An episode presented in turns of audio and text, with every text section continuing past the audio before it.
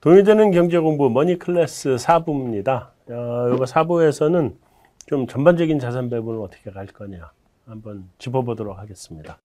자, 그, 이 너무, 첫 번째 질문은 너무 어렵게 써놨다. 주식, 부동산, 코인까지 자산 가치를 재조명한다. 이 너무 멀리 간 것 같은. 그래도 간단하게 아까 말씀하셨던 것도 그러니까 부동산은 너무 비싸다죠? 어, 아, 그 지역별로 또는 뭐 상권별로 다 다를 텐데요. 네, 전반적으로. 전반적으로는 과열 쪽으로 가고 있다는 거는 분명한 것 같습니다. 왜냐하면 미국도 그렇고 미국 기준으로 놓고 본다면 한국도 그렇지만 우리가 소득 버는 거에 대해서 네. 얼마나 지금 주택 가격이 있느냐. 네. 그걸로 했을 때는 2006년도에 고점을 좀 뚫고 올라가고 있거든요. 어, 뚫어버렸죠. 네, 그러니까 그 네. PER로 보면 전 고점을 뚫은 거죠. 네. 그렇게 보면 비싸다고 충분히 얘기할 수 있겠죠. 음. 코인은 이제 좋은 시절은 끝났다고 봐야 되나요? 아, 이게 뭐 코인은 제가 전혀 전문가가 아니라서 아니 전문가가 없어요 여기는. 예, 예, 예. 근데 왜냐면 그래서 이게 뭔가 fundamental을 valuation 할 수 있는 그러한 tool이 없지 않습니까? 전혀 없죠. 근데 굳이 만약에 있다면 network effect valuation이라는 게 하나 있습니다. 네, 그게 네, 네. 뭐냐면 코인을 얼마나 사람들이 많이 쓰느냐, 네. 많이 퍼져 있느냐, transaction이 얼마나 많으냐 이런 가지고 걸 가지고 이제 추적을 하는 게 있는데요. 그거는 그, 좀.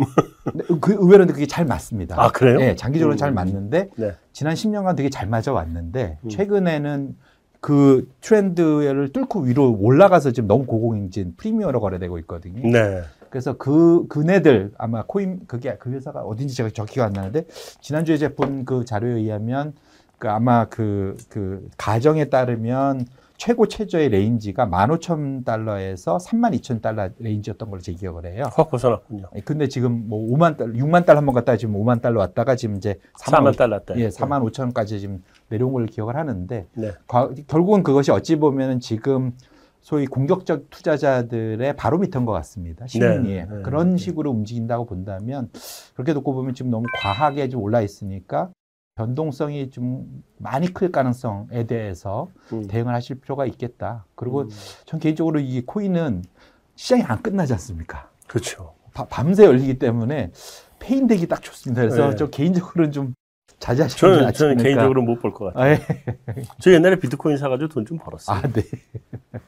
근데 어떻게 쓰는지를 모르고 완전 까먹고 있다 보니까 돈이 벌어졌더라고요. 맞습니다. 예. 네. 그래서 그냥 돈 조금 벌었길래 재빨리 팔고 나왔는데 네. 그거 그냥 지금도 가지고 있었으면 이제 빌딩을 하나 살 정도의 보통은 예. 컸어요 금액이. 잊어, 예. 잃어버리신 분, 그러니까 기억을 잃어버리신 분이 예. 큰 돈을 버시더라고요. 그렇더라고요. 근데 저는 그렇게 못 벌고 빨리 파고 나와 버려 가지고 네. 음, 큰 돈은 안 됐는데 하여튼 코인은 조금 좀 지금 돈줄도 연준이 이제 조인다 소리도 나오고. 맞습니다. 네.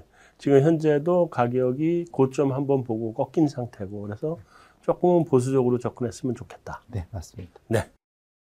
자, 부동산 코인 다 보수적이고 그럼 남은 건 주식인데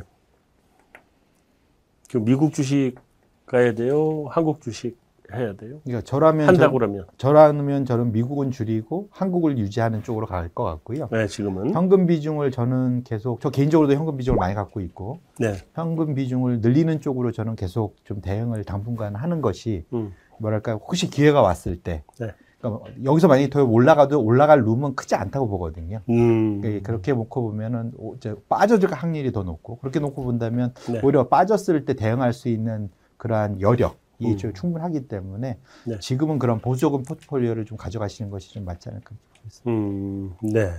자, 뭐 미국 그러니까 해외 주식을 한다 그러면 좀 미국은 좀, 좀 보수적으로 보자는 말씀이시고 네. 요즘 일본하고 유럽이 좀 좋았던 것 같은데 네. 일본하고 유럽도 또 많이 올라온 거 아닌가요? 상황으로 보면은 그러니까 좋은 말씀, 그러니까 좋은 지적인데 네. 일본은 이제 소위 이제 소위 그 소위 기대감, 네. 이제 그 소위 수장이 새로운 총리가 나올 수 있다. 그 총리가 음. 또 다른 또 다른 소위 아베노믹스 같은 제2의 음. 그런 돈풀기가 되면 주가가 네. 올라가지 않겠느냐. 네. 또 다른 자산 버블을 만들지 않겠냐는 기대감 때문에 최근에 이제 올라간 것 같고요. 근데 네. 다만 일본도 좀 걱정. 일본은 여전히 지금 코로나를 관리 사실 잘 못하는 대표적인 선진국 중에 하나로 봐야 된다면 그렇죠. 네. 그렇게 놓고 보신다면 사실은 일본의 향후 펀더멘탈하고 어, 가격이 계속 이게 괴리되는 아, 지수가 그런 자산 가격하고 벌어지는 그런 일들이 계속 영원할 수 있겠느냐에 대해서는 좀 저는 여전히 좀 의문이 있다. 음. 그런 측면에서는 조금은 저는 일본에 대해서 기대를 크게 갖고 있지는 않고요.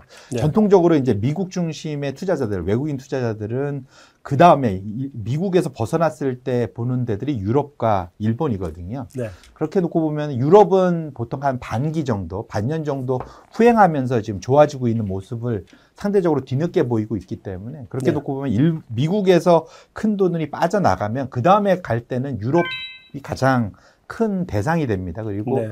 유럽은 그 사이 많이 못 올라서 valuation이 쌉니다. 네, 네. 예, 그러니까 미국이 올라갈 동안 유럽 문화고 유럽의 특히 금융주는 너무너무 싼 상태거든요. 네네. 네. 그렇게 보고 보신다면 유럽의 가치주, 경기민감 대표적인 그런 금융주와 관련돼서는 지속적으로 관심을 가져볼 만하겠다 이렇게 음, 말씀을 드리겠습니다. 유럽은 아직 갈만하다. 네. 네. 음, 부동산 코인은 이미 다 말씀을 하셨으니 네.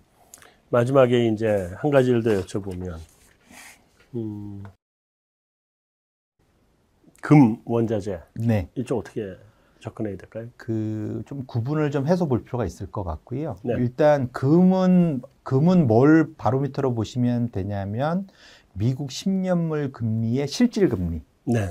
그것이 마이너스로 가면 갈수록 금 가격은 올라가고요. 네. 그 실질 금리가 올라가면 금 가격은 떨어집니다. 서로 반대로 갑니다. 네. 근데 최근 들어갖고 약간 괴리가 있긴 한데 지금 상황에서 실질 금리가 마이너스 갔기 때문에 금이 이제 1,800억대에서 이제 1,700억, 1,800 온스당 네. 1,800억대에서 이제 왔다 갔다 하고 있는 건데 어, 만일 실제로 지금 아까 저희가 우려했던 스태그플레이션이 온다면 네. 그러면 사실은 금은 새로운 또 호황기를 맞을 가능성도 배제할 수 없다. 음. 그래서 이제 금을 만약에 투자를 하시겠다면 뭐 네. 저는 말리진 않지만 일종의 보험 효과로 전체 포트폴리오 대략 그 글로벌 투자자들이 갖고 가는 비중이 한 5% 정도까지는 가져갑니다. 그렇죠. 그래서 음. 뭐그 안에서 이제 뭐 최대한 10%까지 될 수도 있겠죠. 더, 더 떨어진다면 그래서 아 그러니까 무슨 말이냐 금값이 떨어지면 추가로 더 늘려놓을 수가 있으니까 그래서 그런 근 그림에서 리스크 관리 측면에서 놓고 보면 한 5% 전후에 금을 가져가는 거에 대해서는 전혀 저는 반대하지 않는다. 음, 음. 그리고 만약 하신다면 금 ETF를 하셔도 좋고 아니면 거래소에서 하는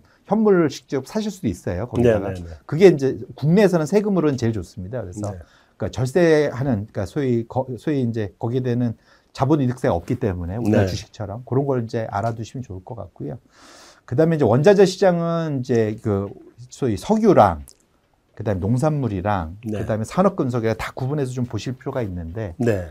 어그 그, 그 유가는 지금 레벨에서 뭐 최대 100불까지도 보는 분들도 있지만 네. 유가는 현재 레벨에서 range에서는 좀 이제 횡보할 가능성이 좀 있다. 저는 음. 개인적으로 그렇게 보고 있고요. 네네. 100달러까지 간다고 보죠. 그거는 않습니다. 이제 경기 회복이 아주 가팔랐을 때 네. 그러면 충분히 이제 100달러까지 갈 텐데 지금 오펙의 최근 트렌드를 보면은 지금 오펙 이 가, 강제 강, 감산들을 한 거지 않습니까? 그렇죠. 사우디의 압력에 눌려갖고 네. 사실은 기회만 올 때마다 지금 증산하고 싶어 하거든요. 그렇죠. 그래서 거기에 맞춰서 보신다면 중산이 충분히 이루어질 수 있어서 음. 그렇게 놓고 보신다면 저기 충분한 공급이 더 늘어 나올 수가 있기 때문에 상방은 제한돼 있다. 예예. 예. 상, 그러니까 상하방이 좀 갇혀 있는 그런 상황으로 보고 있고 네. 산업금속은 좀 되게 좋게 봅니다. 이제 왜냐하면 앞으로는 결국은 그 닥터 코퍼라고 하는 이제 구리와 네. 최근에 지금 니켈 가격 급등하고 있죠. 네, 그렇죠. 알루미늄 기니의 쿠데타 때문에 지금 역대 최고도 좀 찍고 있습니다. 네. 전반적으로는 전기차 시장이 가는 방향은 정해져 있고 거기에 맞춰서 배터리 수요가 정해져 있기 때문에 음. 결국은 이런 말씀드렸던 그와 관련된 그러한 그 산업 금속 쪽의 수요는 음. 계속 좀 늘어날 수밖에 없는데 수밖에 광산 투자가 이미 지난 10년간 너무 없었고 하나도 없었죠. 그 다음에 네. 이 노천 광산은 이미 다 사라졌고 네. 지금은 생산하는데 시간과 돈이 너무 많이 들어갑니다. 음. 그러니까, 그러니까, 공급이 생각보다 빨리 못 늘 거기 때문에 네. 그렇게 놓고 보신다면 사실은 원자재에서 산업금속 분야는 장기적으로는 저는 계속 좋을 수 있다 음. 보고 있고 그렇게 놓고 보면 지금 남미가 불안하긴 한데 네. 남미는 지금 이제 이런 원, 이런 원자재발 그런 수요를 충분히 지금 남미의 주가들이 다 반영을 못 하고 있습니다. 그렇죠. 그러니까 그래서 이번에 만약에 좀 어느 정도 조정이 지나고 나면 그쪽 시장에 대해서 시장 전체에 대해서도 한번 관심을 가져볼 수 있지 않을까 그러한 대체 투자로서 그런 생각을 좀 해보고 있습니다. 남미는 근데 좀 불안해가지고 맞습니다. 근데 정기적으로 외환위기 들어가는 동네라 환율이 어떻게 갈지를 알 수가 없어요. 아르헨티나가 이미 IMF 들어가 있죠. 네, 그러니까. 네네. 네. 그 그리고 또 그 산업금속이 이게 또 물가를 방어해주는 분야잖아요. 그러니까 곧바로 다 가격 전가가 되는. 특히 또 수요가 좋아서. 그렇죠. 네, 네, 네. 그래서 그런 면에서 원자재 시장은 또 앞으로도 좋을 수 있다. 네. 자 질문 하나만 더 드리겠습니다. 네. 아까부터 이제 현금 비중 갖고 가는 게 좋겠다라는 그 조언을 계속 하셨는데. 네네. 현금 비중을 요번에 요번에 갖고 가면 물론 이게 이제 시장이 완전히 꺾여서 음. 이게 뭐 한 몇 년 하강이다 이렇게 되면 뭐 100% 현금 가야 되겠지만 네. 지금 그 정도는 아니라고 보면 일시적인 이것도 이제 일시적인 조정이라고 음. 보면 현금 비중을 어느 정도나 갖고 가면 좀 마음이 편할까요? 저는 이렇게 생각합니다. 작년 3월 같은 때는 현금 비중을 안 갖고 가는 게 100% 맞죠. 아, 무조건 몰빵해야죠. 예, 그렇죠. 네. 이제 그런 급락장이 왔을 때는 당연히 이제 그런 게 많은데 거꾸로 말하면 그 전에 이미 충분히 많이들 갖고 계셨을 확률이 높아요. 네. 안고 떨어진다고 보통 표현하죠. 그렇죠. 그렇기 때문에 특히 개인 투자자들은 전 개인적으로 말씀드리는 게 어느 경우에도 현금성 자산 또는 현금과 가까운 주식 네. 이런 것들을 20%는 꼭 가져가셔라. 음, 미니멈. 음. 아무리 상황이 좋아도 네. 작년 같은 3월과 같은 거의 30% 급락장이 아니라면 네. 그걸 대응하기 위해서라도 한 20%는 갖고 있어야 음. 되살아날 돈이 항상 있습니다. 네. 그러니까 블랙스완이 왔을 때 대응할 수 있는 여력이 있어서 음. 개인 투자자는 일단은 이게 제로가 되면 안 되기 때문에 네. 그래서 일단은 레버리지는 쓰지 마셔라. 첫 음. 번째. 음. 네. 두 번째로는 현금성 자산은 20%는 꼭 갖고 가셔서 음. 만에 하나 조정이 왔을 때 음. 대응을 하실 필요가 있겠다. 그런 네. 여력을 갖고 가셔라는 말씀을 꼭 드리고요. 그럼 거꾸로 말하면 어, 더블 났을 때 표현은 제가 100% 났을 때 저는 80%만 날, 나면 되는 거죠. 사실 그렇죠, 그렇죠. 이것도 충분한 거기 때문에 욕심을 네. 남이 100% 났다고 또는 레버리지 켜서 200% 났다고 부러워하지 마시고 네. 그 사람들은 빠질 때 그 저보다 더 심하게 빠질 거거든요. 빠지도 100% 빠지니까. 예, 예. 네. 그걸 이제 감안하시고, 네. 그러니까 소위 이제 덜 먹고 마음을 편하게 하는, 마음 편한 음. 투자를 하시길 바라고요. 지금은 이미 주가가 많이 올라와 있지 않습니까? 네.